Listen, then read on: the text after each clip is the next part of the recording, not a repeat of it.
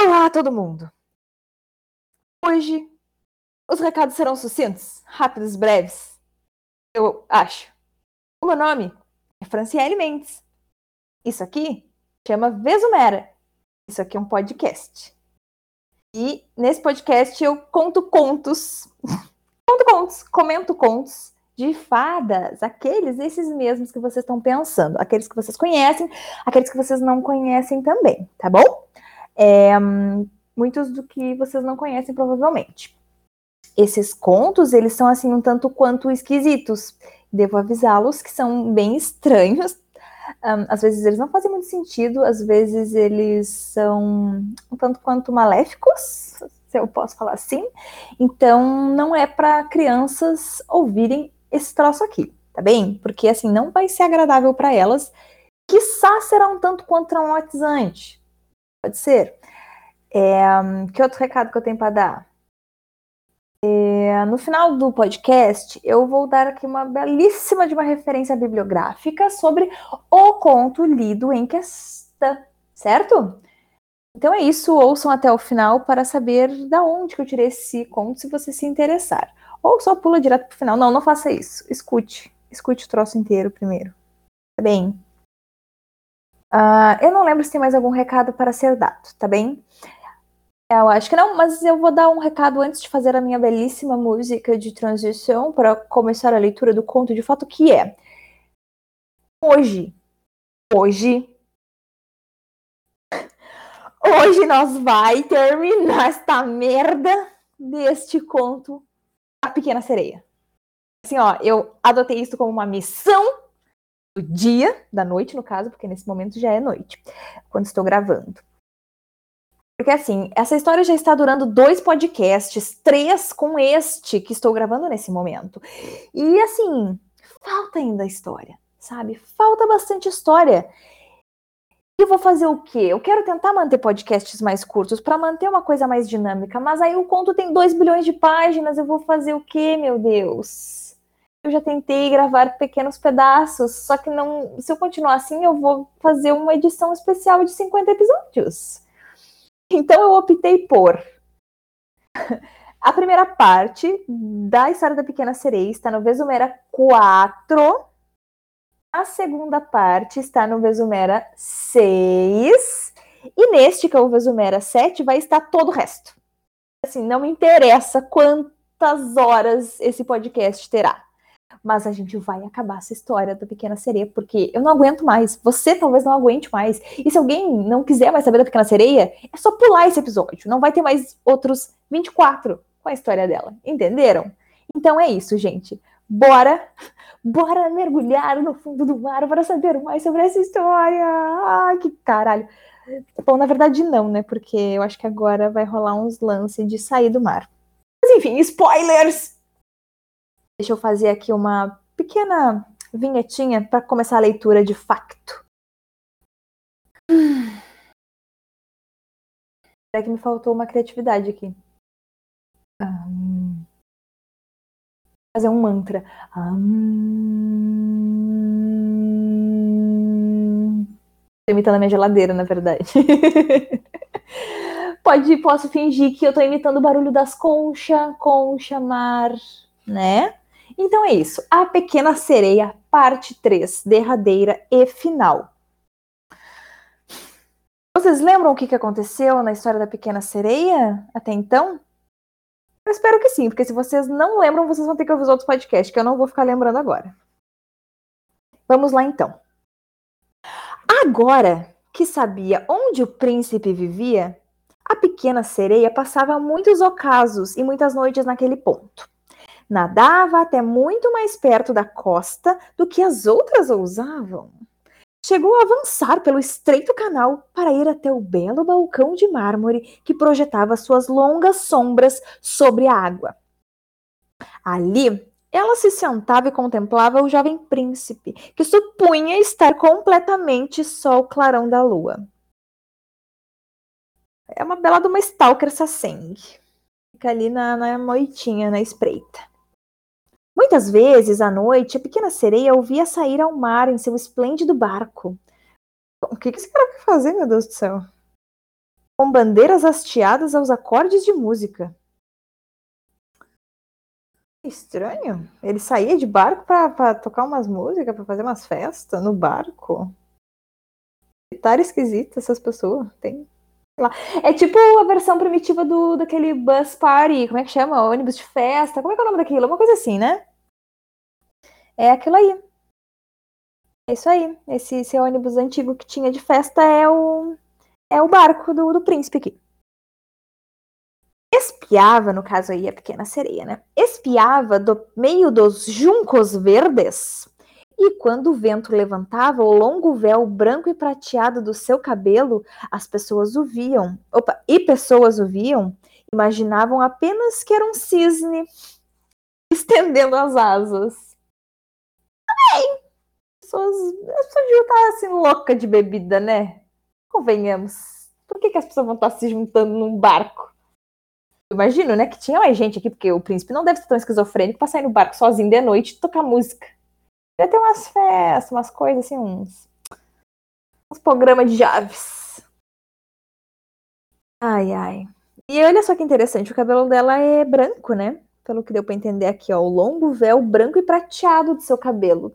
Aí uma informação que você não esperava. Você esperava? Eu imagino que não, porque eu não esperava. Por que que você ia esperar? Muitas noites, quando os pescadores saíam para o mar com suas tochas, ela os ouvia louvando o jovem príncipe. Meu Deus, o quê? Meu, que história esquisita. As pessoas são muito esquisitas aqui. E suas palavras a deixavam ainda mais feliz por lhe ter salvado a vida. Imagina as palavras blá blá blá. Ai... E ela lembrava como aninhara a cabeça dele em seu peito e com que carinho o beijaram. Mas ele não sabia nada disso, sua trouxa. Ai, eu nunca sequer sonhara que ela existia. Ai, o clássico caso do a gente namora, só que a outra pessoa não sabe ainda. A pequena sereia foi gostando cada vez mais dos seres humanos e ansiava profundamente pela companhia deles. O mundo em que viviam parecia tão maior que o seu próprio. Veja, eles podiam varar os oceanos em navios e escalar montanhas íngremes mais altas que nuvens. E as terras que possuíam, suas matas e seus campos se, e... se estendiam... Muito bem, eu achei que eu ia ler errado. Se estendiam muito além de onde a vista alcançava. Havia uma porção de outras coisas que ela teria gostado de saber, e suas irmãs não eram capazes de responder a todas as suas perguntas. Por isso foi visitar sua velha avó, que sabia tudo sobre o mundo superior, como chamava tão apropriadamente os países acima do mar. Bonitinha. Quando não se afogam? Perguntou a pequena sereia. Os seres humanos podem continuar vivendo para sempre? Não morrem como nós aqui embaixo no mar? Amiga, os níveis de idealização estão assim, ó, absurdos. Meu, melhor agora é a resposta da véia. Sim, sim. Sim, a gente percebe que ela sabe bastante, né? Sim, sim, respondeu a velha senhora. Eles também têm de morrer. Hã? O quê? Não, peraí, fiquei confusa. A velha respondeu sim, sim, mas... É... Ah, é, ficou meio estranha essa... Esse, como é que chama? Essa coesão. Coerência. Continuidade. Alguma palavra com C. Eles também têm de morrer e seu tempo de vida é até mais curto que o nosso. Nós, por vezes, alcançamos a idade de trezentos anos. Mas quando a nossa vida aqui chega ao fim, simplesmente nos transformamos em espuma na água. Aqui não temos sepultura daqueles que amamos. Não temos uma alma imortal e nunca teremos outra vida. Hum, já rolou um cristianismo aqui nessa porra. Somos como o junco verde. Uma vez cortado, cessa de crescer. Ah, que dramática. Mas os seres humanos têm almas que vivem para sempre. Quem disse? Quem disse? Quem comprovou isso? Me, me mostra, me mostra os estudos. Ponte Arial doze. Mesmo depois que seus corpos se transformaram em pó, elas sobem através do ar puro até alcançarem as estrelas brilhantes. Meu Deus, tá bem. Assim como nós subimos a flor da água... No, e no, peraí, vamos voltar? Assim como nós subimos a flor da água e contemplamos as terras dos seres humanos, assim eles atingem reinos belos, desconhecidos, regiões que nunca veremos. Por que não podemos ter uma alma imortal? A pequena sereia perguntou pesarosa. Ah, é pesarosa. Por que não podemos ter uma alma imortal? Eu daria de boa vontade todos os trezentos anos que tenho para viver se pudesse me tornar um ser humano por um só dia e partilhar daquele mundo celestial, amiga. Ah, sério? Ai, sabe? Eu tô querendo dizer que viver trezentos anos é uma coisa boa? Olha, depende muito do ponto de vista, né? Pode ser uma merda, também pode, mas, moça... Ai, moça, sei lá, sabe? Porque a grama do vizinho é verde, essas coisas estranhas aí... Ai, amiga, não sei, tá? Todo mundo quer ser uma sereia aqui. Existem seres humanos que enfiam caudas... Enfiam roupas que imitam caudas de sereia, ficam... treinando para parar de respirar embaixo d'água, para aprender a respiração bastante tempo embaixo d'água, para fingir que são sereias. E aí a moça, né, vinha aqui pro, pro alto do... Não vale a pena, não vale a pena, garotinha. Você não deveria se apoquentar com isso. Eu amo a palavra apoquentar. Disse a avó. Somos muito mais felizes e vivemos melhor aqui do que os seres humanos lá em cima. Olha, a velha foi sensata. Os jovens, eles ouvem os velhos? Eles não ouvem, né? A gente já sabe que vai o quê? Vai dar merda, vai dar bosta. A guria vai fazer uma cagada. Então estou condenada a morrer e flutuar como espuma no mar e nunca ouvir a música das ondas ou ver as lindas flores e o sol vermelho. Não há mesmo nada que eu possa fazer para conseguir uma alma imortal? Não, disse a velha senhora. Não! Só se um ser humano a amasse tanto que você importasse mais para ele que pai e mãe. Sim, minha amiga, difícil então. Se ele a amasse de todo o coração e deixasse o padre pôr a mão direita sobre a sua, como uma promessa de ser fiel agora e por toda a eternidade, é muito, muito católico esses, esses sereianos aqui. Que engraçado, né? Não faz muito sentido. Hum, nesse caso, a alma dele deslizaria para dentro do seu corpo e você também obteria uma parcela da felicidade humana. Ele lhe daria uma alma e, no entanto, conservaria dele próprio. Conveniente. Mas isso nunca pode acontecer. Sua cauda de peixe, que achamos tão bonita, parece repulsiva a gente da terra.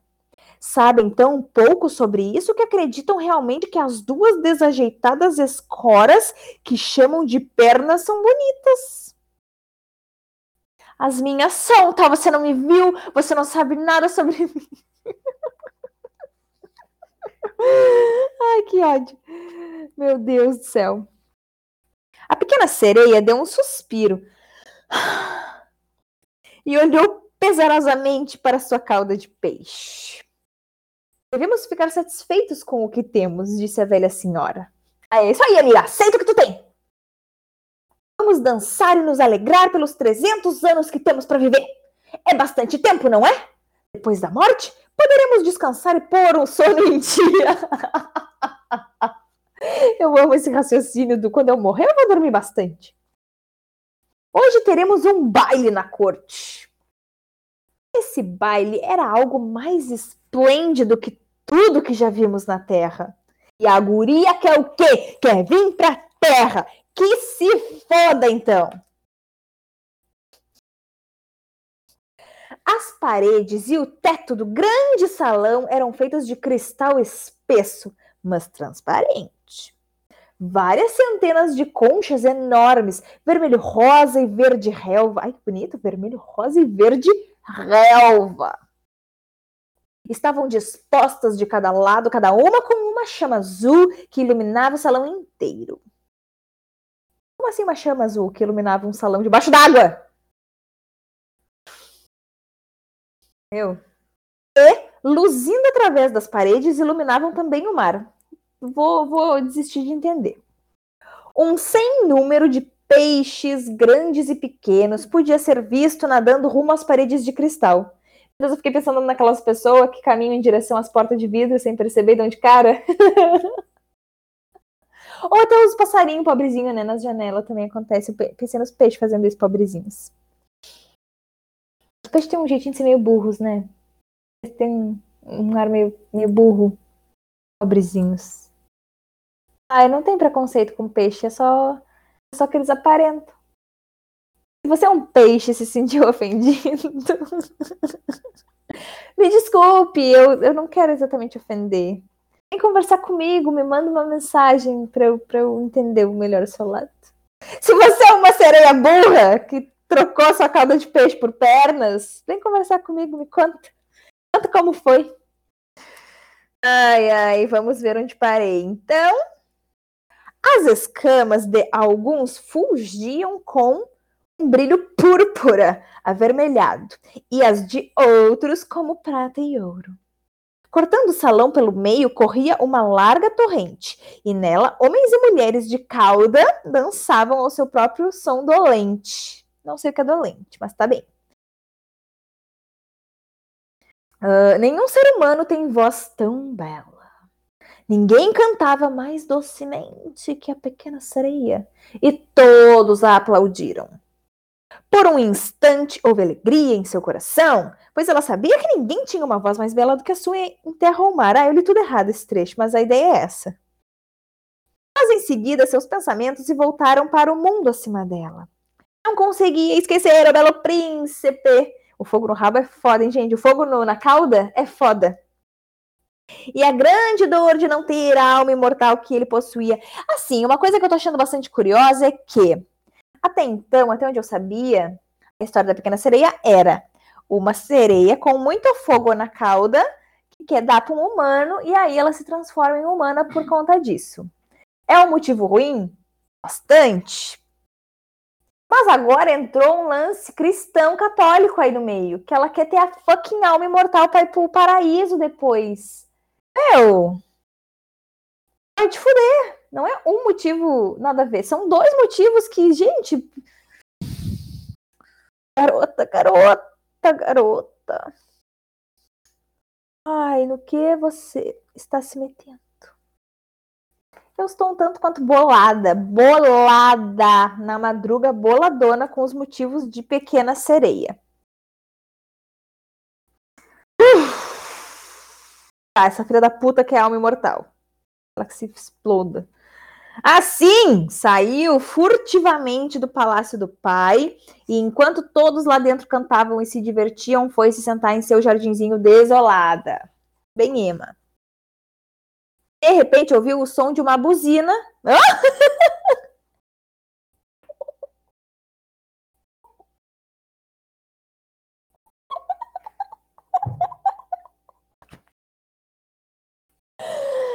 Ai, meu Deus, o mundo do mar é bem parecido com o daqui, uns motivos muito estranhos. De repente, então, ela ouviu uma buzina. Alguém entendeu? Não. Ecoando através da água. E pensou, ah, lá vai ele, navegando lá em cima. Ele que eu amo mais que a meu pai ou a minha mãe, ingrata.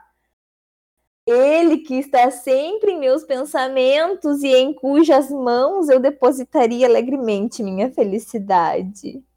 Arriscaria qualquer coisa para tê-lo. E a uma alma imortal. Eu gosto que ela sempre acrescenta agora a fucking alma imortal.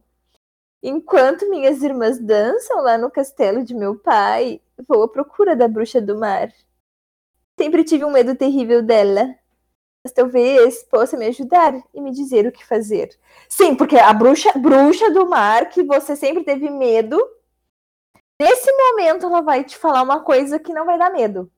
Não vai ser ruim.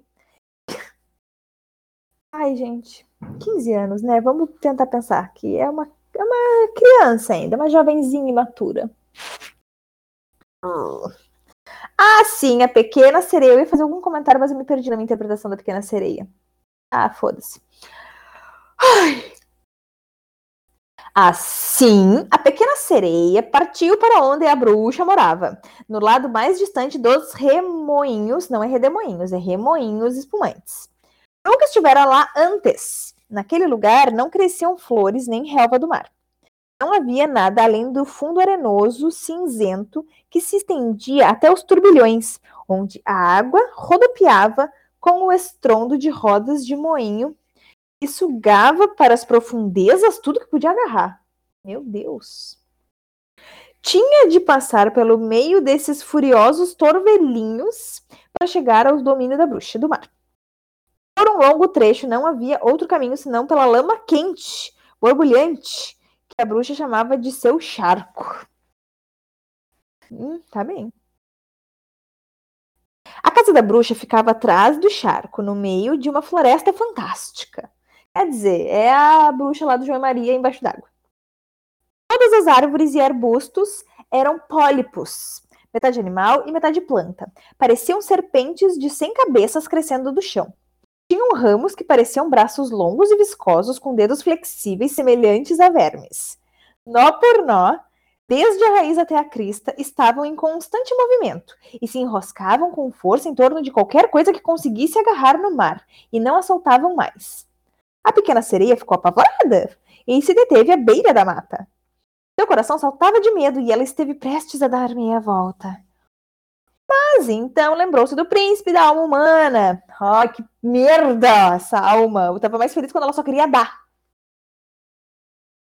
E recobrou a coragem. Prendeu firmemente em torno da cabeça seu longo e flutuante cabelo para que os pólipos não o pudessem agarrar. Ah, foi espertinha pelo menos.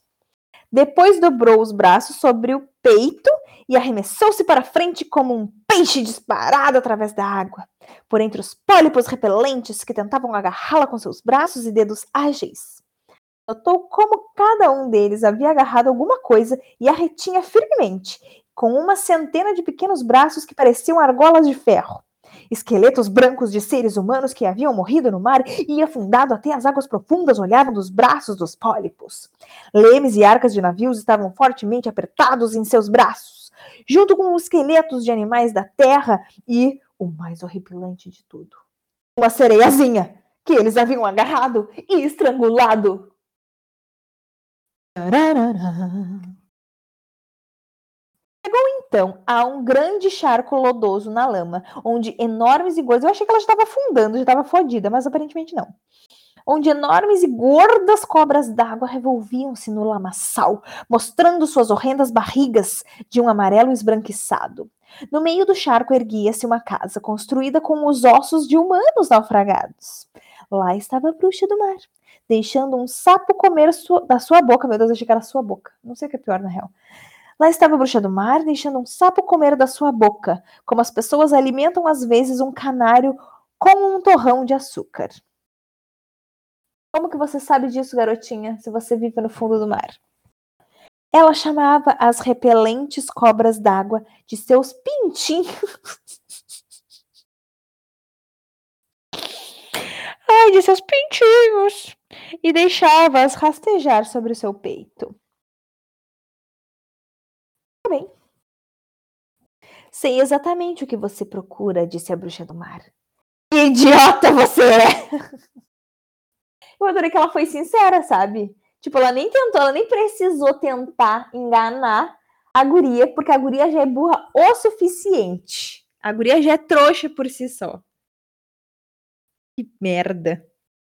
Ah, que merda, né, gente? Vocês estão entendendo o que, que eu tenho raiva dessa história? E assim, ó, ainda vai ficar pior, gente. Oh. Ah, sério. Mas sua vontade vai ser atendida. vai lhe trazer desventura. Ai, meu Deus. Uh, bateu um bocejo. A sua vontade vai ser atendida e vai lhe trazer desventura, minha linda princesa. Você quer se livrar de sua cauda de peixe e ter no lugar dela um par de tocos para andar como um ser humano. Eu fiquei pensando duas pernas de pau. De modo que o jovem príncipe se apaixone por você e lhe dê uma alma imortal. E ao dizer isso, a bruxa soltou uma gargalhada tão alta e repulsiva que o sapo e as cobras caíram estatelados no chão. É aquele, como é que chama aquele ditado? Como é que é? Matar, matar quem a grito? Cachorro? Matar cachorro a grito. Ela matou, ela mata sapo e cobra a gargalhada. Gostei. Você veio na hora certa, disse a bruxa. A partir de amanhã, assim que o sol se levantar e por um ano inteiro, eu não seria mais capaz de ajudá-la. Vou? Vai sair num ano sabático. Vou preparar uma bebida para você. Terá de nadar para a terra com ela antes do sol nascer, sentar-se na praia e tomá-la. Sua cauda se dividirá então em duas e encolherá para virar o que os seres humanos chamam de bonitas pernas. Mas vai doer. Você sentirá... Eu gostei que assim, ó, ela tá sincerona. Ela não tá enganando a, a, a pequena sereia. Ela só é burra mesmo, a menina. Você sentirá como se uma espada afiada cortasse. Todos que a virem dirão que você é o ser humano mais encantador que já encontraram. Vai conservar os seus movimentos graciosos. Nenhuma dançarina jamais deslizará com tanta leveza. Mas cada passo que der a fará sentir como se estivesse pisando numa faca afiada, o bastante para fazer os seus pés sangrarem. Se está disposta a enfrentar tudo isso, eu posso ajudá-la. Percebam que, ao contrário de certas pessoas por aí, a bruxa deixou todas as cláusulas do contrato super claras. Ela disse, olha, você vai ter essa vantagem, essa outra, para tentar conseguir aquilo que você quer. Mas vai acontecer essa merda, essa bosta, esse caralho de merda de cacete e essa outra porra aqui. Você quer? E atenção para a resposta dessa filha de uma desgrama. Ela disse, se está disposta? Estou, disse a pequena sereia. Opa, desculpa, a pequena princesa. E sua voz tremia. Estou. Mas voltou seus pensamentos para o príncipe. Ai, sério, tudo isso por causa de um macho que não sabe nem que ela existe. Ai, gente, assim, ó, loucuras de amor, elas têm que ter um nível de, de como é que eu vou dizer, tem que ter uma base, alguma coisa, pelo menos, para tentar ser um pouco, para tentar ser uma loucura justificável. Ai, sério, eu só vou ler essa merda. Mas voltou seus pensamentos para o príncipe e o prêmio de uma alma imortal, o prêmio. Pense sobre isso com cuidado, disse a bruxa. Meu, a bruxa tá tentando te ajudar. Ai, por que que eu tô burrinha? Depois que assumir a forma de um ser humano, nunca mais poderá ser uma sereia. Não será capaz de descer nadando através da água ao encontro de suas irmãs e do palácio de seu pai. Só conseguirá uma alma imortal se conquistar o amor do príncipe e fizer com que ele se disponha a esquecer o pai e a mãe por amor a você. Gente, ela tá deixando tudo super claro, sabe? A menina não tem uma desculpa para ela depois. Ele deve tê-la sempre em seus pensamentos e permitir que o padre junte suas mãos para que se tornem marido e mulher. Se o príncipe se casar com alguma outra pessoa, na manhã seguinte seu coração se partirá e você virará espuma na crista das ondas. E o que que a outra disse? O que você faria nessa situação? Joguei um questionamento aqui. Você diria, meu Deus, quanta bosta, não quero. Ou então, hum, acho que vou repensar um pouquinho aqui no meu canto. Ou então, ah, gente, qual é um macho? Deixa eu suprir minhas necessidades de outras maneiras, então. Mas a pequena sereia respondeu, estou pronta. Disse a pequena sereia e ficou pálida como a morte. Mas terá que me pagar, disse a bruxa. Não vai receber minha ajuda a troco de nada. Você tem a voz mais adorável entre todos que habitam aqui no fundo do mar. Provavelmente pensa que poderá encantar o príncipe com ela, mas terá que dá-la para mim. Ou lhe pedir o que possui de melhor como paga? Como paga? Por minha poção. Você entende? Eu tenho de misturar nela um pouco do meu próprio sangue, para que a bebida seja afiada como uma espada de dois gumes. Mas se me tira minha voz, disse a pequena sereia, o que me sobrará? Oh! Sua linda figura, disse a bruxa. Seus movimentos graciosos e seus olhos expressivos. Com eles pode encantar facilmente um coração humano. Meu Deus do céu! Objetificação, objetificação, objetificação. Mulheres são só rostinhos bonitos. Não precisam da sua voz para falar, para expressar sua opinião. Calem suas bocas e sejam apenas lindas. E que mensagens bonitas que nós temos nessa história! Eu tô com bastante raiva já. Ai, ai. Aí a bruxa continuou falando. Bem, onde está sua coragem? Estique a linguinha e deixe-me cortá-la fora como meu pagamento. Quer dizer assim, ó, não é só tirar a voz ali que nem no desenho da Disney que vem aquela luz bonita da garganta. Corta a língua fora! E nunca mais vai falar mesmo. Não vai cantar, não vai falar nada. Não vai nem sentir o gosto das coisas. Olha que delícia! Depois receberá a sua poderosa poção. Ai, gente, eu odeio essa história. Filha de uma puta mesmo. Que vai tomar no cu. Andersen, que vontade de dar uns tapas na cara. Assim seja, disse a pequena sereia estúpida, ridícula, burra. E a bruxa pôs seu caldeirão no fogo para cozinhar a poção mágica. Limpeza antes de mais nada, ela disse, enquanto esfregava a panela com um feixe de cobras que tinha amarrado juntas numa grande laçada. O bombril do fundo do mar é esses bichos aí. Depois deu uma picada no seio e deixou que seu sangue preto caísse no caldeirão. Como que o sangue tá caindo se eles estão no mar, né? Porque assim, tudo se espalha, né? Ah, bom. O vapor que se ergueu criava formas estranhas, apavorantes de se ver. A bruxa continuava a jogar coisas novas no caldeirão. E quando a mistura começou a ferver, suava como um crocodilo chorando. Finalmente a poção mágica ficou pronta e era cristalina como água. Pronto, disse a bruxa ao cortar fora a língua da pequena sereia. Agora ela estava muda e não podia falar nem cantar. Parabéns, né? Ai. Sério, gente, eu fico muito puta com essa história. Muito puta com essa história. Ai, que caralho. Se os pólipos a agarrarem quando você voltar pela mata, disse a bruxa, basta jogar sobre eles uma única gota desta poção, e os braços e dedos deles se romperão em mil pedaços. Mas a pequena sereia não precisou disso. Os pólipos se encolheram aterrorizados quando avistaram a poção cintilante que tremeluzia em sua mão como uma estrela. Assim passou rapidamente pela mata, o charco e os redemoinhos atroadores. A pequena sereia pôde contemplar o palácio do pai. As luzes do salão de baile estavam apagadas. Certamente todos lá estavam dormindo a essa hora. Mas não ousou entrar para vê-los, pois agora estava muda e prestes a deixá-los para sempre. Tinha a impressão de que seu coração ia se partir de tanta dor. Entrou furtivamente no jardim, arrancou uma flor do canteiro de cada uma das irmãs e soprou mil beijos na direção do palácio. E depois subiu à superfície, através das águas azul escuras. O sol ainda não raiara quando ela avistou o palácio do príncipe e subiu os degraus de mármore. O luar era claro e vívido.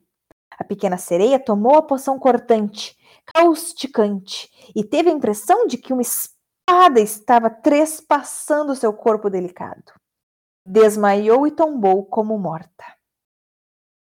O sol se levantou e, luzindo através do mar, acordou-a. Ela sentiu uma dor aguda, mas bem ali na sua frente estava o belo príncipe. Ela devia estar pela taça, né? Convenhamos agora que eu me dei conta desse lance aí, ó. Que horror, gente. Meu Deus do céu. Sério, assim, ó. A mulher pelada, muda. Ai, sentindo dor, sangrando por causa do homem, para ser bonita. Ah! Os olhos dele, negros como carvão, a fitavam tão intensamente que ela baixou os seus e percebeu que sua cauda de peixe desaparecera e que tinha um bonito par de pernas brancas como as que qualquer menina desejaria ter. Mas estava inteiramente nua, olha aí, ó, peladaça. E por isso envolveu-se com seu longo cabelo, que caía delicadamente. O príncipe perguntou-lhe quem era e como chegar até ali. E ela só pôde olhar de volta para ele com seus olhos de um azul profundo, doce e tristemente. Pois é claro, a burra deu a sua voz, a sua língua lá para outra. Não podia falar. Então ele a tomou pela mão e a levou para o palácio. Cada passo que dava, como a bruxa predissera, a fazia sentir como se estivesse pisando em facas e agulhas afiadas. Mas suportou isso firmemente. Caminhou com a leveza de uma bolha ao lado do príncipe. Mano, e é isso? Uma metáfora já? Uma metáfora, uma pré-premonição aos saltos altos? Uh... Este e todos que a viram ficaram encantados diante a gra... não, ante a graça de seus movimentos. Ai, deram-lhe vestidos suntuosos de seda e musselina. Só porque é bonita, ganha coisas. Tá vendo quão errada essa história é? Ai, assim, eu não... Você pensa, meu Deus, não vai ficar pior. Ela fica. Calma, meu chuchu, ela vai ficar pior. Ela era a mais bela criatura no palácio, mas era muda, não podia falar nem cantar. Lindas moças escravas vestidas de seda e ouro apareceram e dançaram diante do príncipe e de seus parentes reais.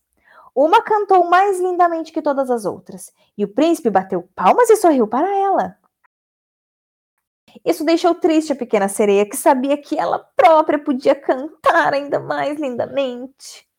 E pensou, oh, pelo menos eu lhe soubesse que abri mão de minha voz para sempre estar com ele. Deixa eu dizer, amiga, não te pedi isso? As moças escravas dançaram uma dança graciosa, deslizando ao som da mais encantadora das músicas.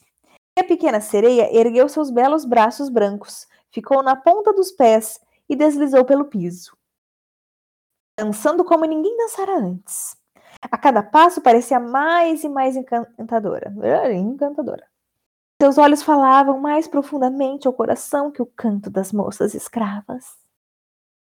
Todos ficaram encantados, especialmente o príncipe, que a chamou de sua criancinha enjeitada. Olha, bastante peculiar, hein? Não sei se eu consigo encarar isso como uma coisa boa. Ela continuou dançando, apesar da sensação de estar pisando em facas afiadas cada vez que seu pé tocava o chão.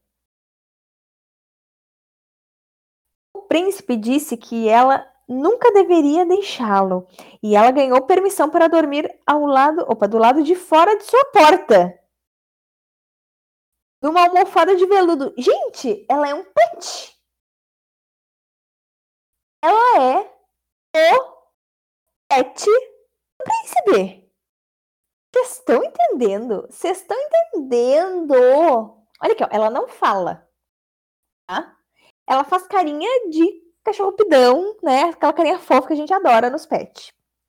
Ela é bonitinha, ela é fofa, ela é encantadora, ela faz truques dançando, bem bonita, ela usa umas roupinhas fofa, bonita. Ela pode dormir numa almofada de veludo do lado de fora do quadro do príncipe.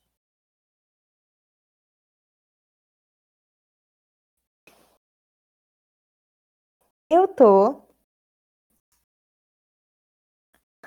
Eu tô chocada. Meu Deus, sabe? Puta que pariu. O príncipe mandou fazer para ela um traje de pajem para que pudesse sair a cavalo com ele. Cavalgavam juntos pelas matas fragrantes, onde os ramos verdes roçavam seus ombros e os passarinhos cantavam em meio às folhas frescas. Ela subia com o príncipe ao topo da montanha... Ai, um monte de inscrição, que caralho, foda-se.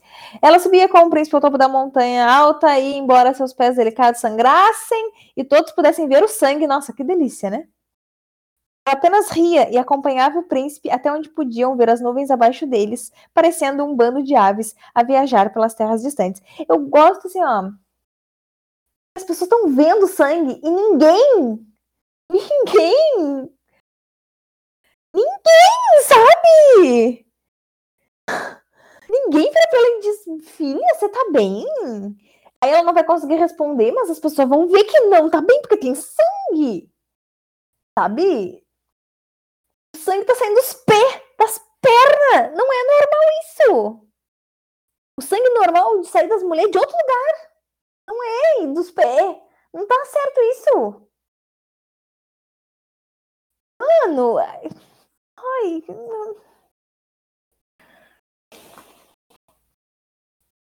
no Palácio do Príncipe, gente, eu vou chorar de tanta raiva e tristeza dessa bosta. No Palácio do Príncipe, quando todos na casa dormiam, ela costumava ir para os lugares, não é lugares, para os largos degraus de mármore e refrescar os pés ferventes na água fria do mar. Naqueles momentos pensava nos que estavam lá embaixo, nas profundezas. Uma noite, suas irmãs subiram de braços dados, cantando melancolicamente enquanto flutuavam na água. Acenou para elas, e elas a reconheceram, e lhe disseram o quanto as fizera a todas infelizes. Depois disso, passaram a visitá-la todas as noites. Uma vez ela viu, e uma vez ela viu à distância sua velha avó, que não vinha à superfície havia muitos anos, e também o velho rei do mar com sua coroa na cabeça. Se eu fosse as irmãs, o avô, a avó, o tio, o primo, a parentada, eu puxava essa filha da puta pelo pé e matava afogada, porque assim, ó, larga de ser ridícula, quem mandou ser trouxa. Vai voltar pro fundo do mar, sim. Não me interessa como. Ambos, este... Ambos, no caso, a avó e o pai, estenderam as mãos para ela, mas não se aventuraram tão perto da costa como as irmãs. Com o tempo, ela foi se tornando mais preciosa para o príncipe. Ai, sério, eu vou rosnar de raiva. Ele a amava como se ama uma criancinha ou um pet, mas jamais lhe passara pela cabeça fazer dela sua rainha. E, no entanto, ela precisava se tornar sua esposa. Pois, do contrário... ela estava fodida. Nunca receberia uma alma imortal. Na manhã do casamento dele, se dissolveria em espuma do mar. Ah, é no mar. É de mim que você gosta mais? Os olhos da pequena sereia pareciam perguntar quando ele a tomava nos braços e beijava sua linda testa. Sim, você é muito preciosa para mim, dizia o príncipe. Pois ninguém tem um coração tão bondoso. E você é mais devotada a mim que qualquer outra pessoa. Ai, que ódio. Você me lembra uma menina que conheci uma vez, mas que provavelmente nunca verei de novo. O navio em que eu viajava naufragou e as ondas me jogaram na costa, perto de um templo sagrado, onde várias meninas estavam cumprindo suas obrigações. A mais nova delas me encontrou na praia e salvou minha vida. Só a vi duas vezes. Ela é a única no mundo que eu poderia amar. Mas você é tão parecida com ela que quase tirei a imagem dela da minha mente. Ela pertence ao templo sagrado e minha boa fortuna enviou você para mim. Nunca nos separaremos. Assim, ó, jogadaça na friendzone. Nossa senhora. Ah, mal sabe ele que fui eu que lhe salvei a vida, pensou a pequena sereia. Carreguei-o pelo mar até o templo na mata. Esperei na espuma que alguém viesse socorrê-lo. Vi a menininha que ele ama mais do que a mim. A pequena sereia suspirou profundamente, pois não sabia derramar lágrimas. Ele diz que a menina pertence ao templo sagrado e que por isso nunca retornará ao mundo. Eles nunca voltarão a se encontrar. Eu estou ao lado dele, vejo-o todo dia. Vou cuidar dele e amá-lo e dar minha vida por ele. Pessoal, nunca sejam essa pessoa, tá bem? Nunca. Pra ninguém. Ninguém merece que você, assim, dê a sua vida pela pessoa. É, ainda mais, assim, um caos, sabe? É difícil. Um, um caos desse. Ai, pelo amor de Deus. Ah, que vontade de fechar esse livro e jogar ele na parede. Não muito tempo depois, correu o rumor de que o príncipe iria se casar. E a esposa seria a bonita filha de um rei vizinho. E que era por isso que ele estava equipando um navio tão esplêndido. O, o reizinho, não, o príncipe tem uma tara por navio, né? É a megalomania dele. O príncipe ia fazer uma visita a um reino vizinho. Era assim que falavam.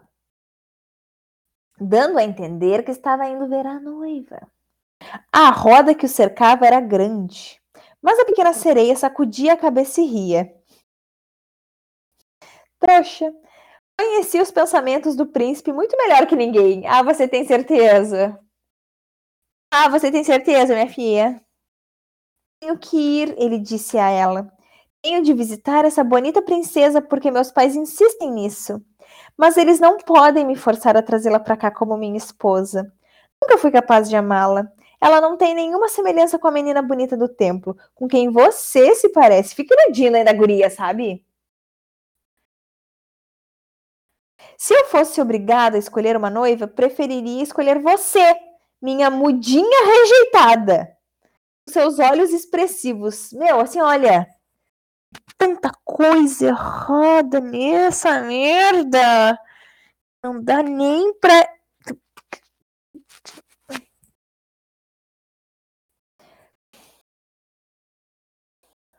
Ai. Ai. Beijava a boca rosada da sereia, brincava com o cabelo dela e pousava a cabeça contra o peito dela, de tal maneira que o coração da sereia sonhava com a felicidade humana e uma alma imortal. Boy lixo! Boy lixo! Lixo! Lixo! Boy lixo, a fome, esse filho da puta! Ai, que ódio, que ódio. Nossa, eu lembrava que eu odiava essa história, mas eu não lembrava de tantos detalhes ruins assim. Puta que pariu. Você não tem medo do mar, não é, minha mudinha? Hein, mudinha, mudinha, mudinha, seu cu! Ele perguntou quando se viram no convés do esplêndido navio que iria transportá-los ao reino vizinho. E ele lhe falou de tempestades violentas e de calmarias, dos estranhos peixes que nadam nas profundezas. Ó, oh, olha o mansplaining. E do que os mergulhadores tinham visto lá. Ela sorria às histórias dele, pois sabia mais do que ninguém das maravilhas do fundo do mar. À noite, quando havia lua num céu sem nuvens e todos estavam dormindo, exceto pelo timoneiro em seu leme, a pequena sereia sentava-se junto à murada, os olhos espreitando a água clara. Tinha a impressão de poder ver o palácio do pai, com sua velha avó postada no alto dele, com a coroa de prata na cabeça, tentando enxergar por entre a rápida corrente da quilha do navio. Depois suas irmãs surgiam das ondas e a fitavam com olhos cheios de aflição, torcendo as mãos brancas. Acenava e sorria para elas, e teria gostado de lhes dizer que estava feliz e que tudo ia bem para ela.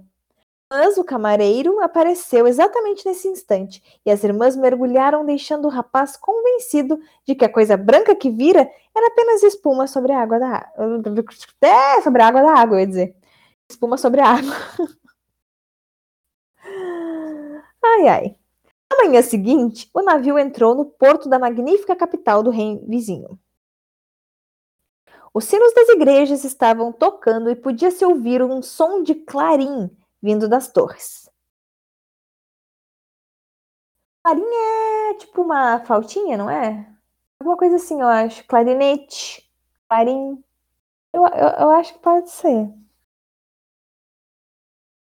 Soldados faziam continência com baionetas fulgurantes e bandeiras desfraldadas.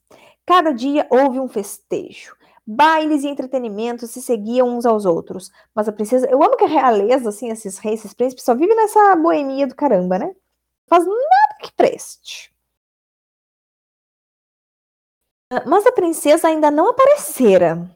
As pessoas diziam que ela estava sendo criada e educada num templo sagrado. Olha aí, olha aí. Olha o karma. Onde estava aprendendo todas as virtudes régias. Finalmente ela chegou. A pequena sereia, que estava ansiosa para ver a beleza dela, teve de admitir que nunca vira a pessoa mais encantadora. Sua pele era clara e delicada e por detrás, não, por trás de cílios longos e escuros, seus olhos azuis sorridentes brilhavam com profunda sinceridade. É você, disse o príncipe. Você é aquela que me salvou quando eu estava estendido na praia, semi-morto. Estreitou os braços, opa, estreitou nos braços sua noiva, de faces afogueadas. Oh, estou tão feliz, disse ele à pequena sereia. Filho da puta. Meu desejo mais caro, mais do que eu ousava esperar, foi satisfeito. Minha felicidade lhe dará prazer, porque você é mais devota a mim do que ninguém. Tá entendendo isso? Que esse cara é tão desgraçado, ele é tão tiro de uma égua. Ele virou pra ela e disse: você vai ficar bem porque eu tô feliz e que você gosta de mim. Então, se eu ficar feliz, você vai ficar feliz, não importa de que jeito.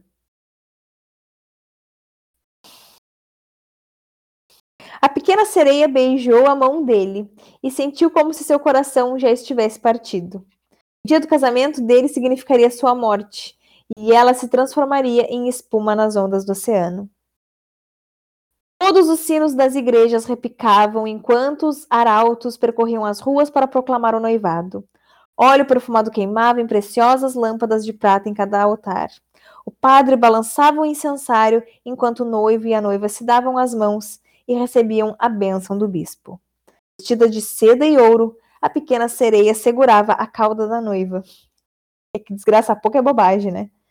Mas seus ouvidos nunca tinham ouvido aquela música festiva.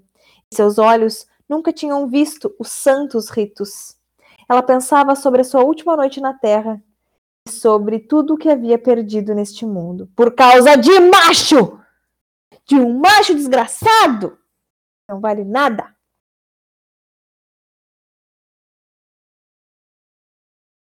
Na mesma noite, noivo e noiva embarcaram no navio. O canhão troava, as bandeiras tremulavam, e no centro do navio fora erguida uma suntuosa tenda de púrpura e ouro. Estava recoberta de ricas almofadas, pois os recém-casados deveriam dormir ali naquela noite calma, fresca. Tipo assim, ó, noite de núpcias de vocês é aqui, ó, no meio do navio, no meio de todo mundo. Uma tendinha. Foda-se, é isso aí, tem que ter plateia mesmo, todo mundo vendo, ouvindo e aplaudindo, aí é umas coisas ótimas. As velas se enfunaram com a brisa e o navio singrou leve e suavemente os mares claros. Quando escureceu, acenderam-se lanternas coloridas e os marinheiros dançaram alegremente no convés. A pequena sereia não pôde deixar de pensar naquela primeira vez em que tinha emergido e contemplado uma cena de festejos jubilosos igual a esta. E agora ela entrou na dança, volteando e precipitando-se com a leveza de uma andorinha coada. Brados de admiração e sal... Brados de admiração a saudaram de todos os cantos. Nunca antes ela dançara com tanta elegância.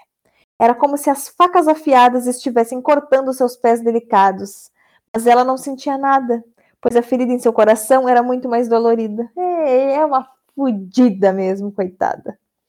Sabia que aquela era a última noite em que poderia ver o príncipe, por quem abandonara sua família e seu lar, abrir a mão de sua linda voz e sofrera horas de agonia, sem que ele de nada suspeitasse.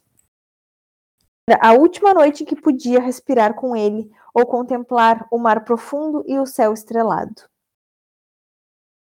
Uma noite eterna, sem pensamentos ou sonhos, a esperava, e ela a ela que não tinha alma e nunca ganharia uma. Tudo foi alegria e regozijo. Não, regozijo. Não, como é que fala essa palavra? Regozijo. Foi bom. Foi top. A bordo, até muito depois da meia-noite. Ela dançou e riu com os outros, enquanto seu coração pensava na morte. O príncipe beijava sua noiva encantadora, que brincava com seu cabelo escuro, e de braços dados os dois se retiraram para a magnífica tenda. Agora o navio estava silencioso e calmo. Só o timoneiro estava lá, junto ao seu leme. A pequena sereia, mentira, a pequena princesa recostou-se com seus braços brancos na amurada e olhou para o leste em busca de sinal da rósea aurora. O primeiro raio do sol, ela sabia, traria a sua morte. De repente viu suas irmãs emergindo.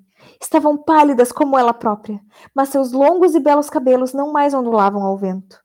Haviam sido cortados. Demos nossos cabelos à bruxa, disseram, para que nos ajudasse a salvá-la da morte que a espera esta noite. Ela nos deu uma faca, veja, aqui está. Vê como é afiada? Antes do nascer do sol, você tem de cravá-la no coração do príncipe. Sim, porra, moto roxo! Então, quando o sangue morno dele borrifar seus pés, eles voltarão a crescer juntos e formar uma cauda de peixe, e você será sereia de novo. Poderá voltar conosco para a água e viver seus trezentos anos antes de ser transformada na espuma do mar salgado. Apresse-se, ou ele ou você morrerá antes do nascer do sol. Nossa velha avó tem sofrido tanto que seu cabelo branco tem caído, como os nossos, sob a tesoura da bruxa.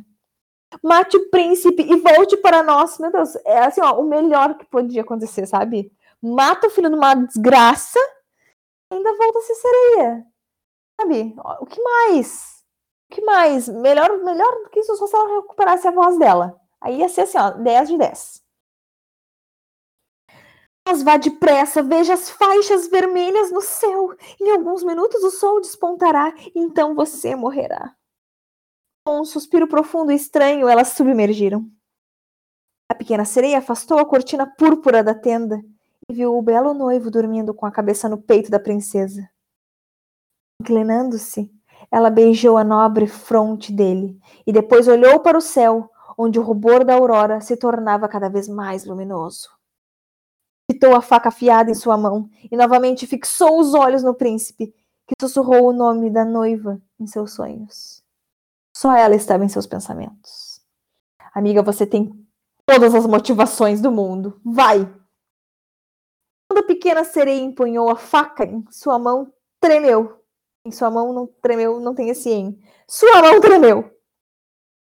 E então, ela arremessou longe nas ondas. Porque é um idiota. A água ficou vermelha no lugar em que caiu. E algo parecido com gotas de sangue ressumou dela. Com um último olhar para o príncipe, seus olhos anuviados pela morte, ela saltou do navio no mar e sentiu seu corpo se dissolver em espuma. E logo o sol começou a nascer do mar. Seus raios cálidos e suaves caíram sobre a espuma fria como a morte, mas a pequena sereia não tinha a sensação de estar morrendo. O sol esplendoroso e pairando à sua volta centenas de formosas criaturas. Podia ver perfeitamente através delas, pelas velas brancas do navio, e as nuvens rosadas no céu. E a voz delas era a voz da melodia, embora etérea demais para ser ouvida por ouvidos mortais, assim como nenhum olho mortal as podia ver. Não tinham asas, mas sua leveza as fazia flutuar no ar. A pequena sereia viu que tinha um corpo como o delas, e que estava se elevando cada vez mais acima da espuma. Meu Deus do céu, eu, eu achava na minha cabeça, assim, ó, eu sabia que ia dar essa merda, tá? Eu já sabia que a Pequena Sereia era uma covarde, desgraçada, tem coragem só porque não tem que ter. A hora de matar o desgraçado e voltar a ser uma sereia, não fez. Não cumpriu. Não fez o requisito. Eu sabia que ela ia morrer, ia virar espuma. Mas eu achava que, assim, ó, pulou, morreu, virou espuma e é isso aí.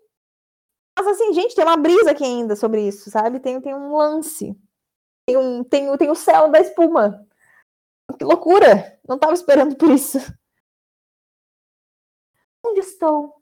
Perguntou. Sua voz soou como a dos outros seres, mais etérea que qualquer música terrena podia soar. Entre as irmãs do ar, responderam as outras. Uma sereia não tem alma imortal, e jamais pode ter uma, a menos que conquiste o amor de um ser humano. A eternidade de uma sereia depende de um poder que independe dela. As filhas do ar tão pouco têm uma alma eterna, mas podem conseguir uma através de suas boas ações.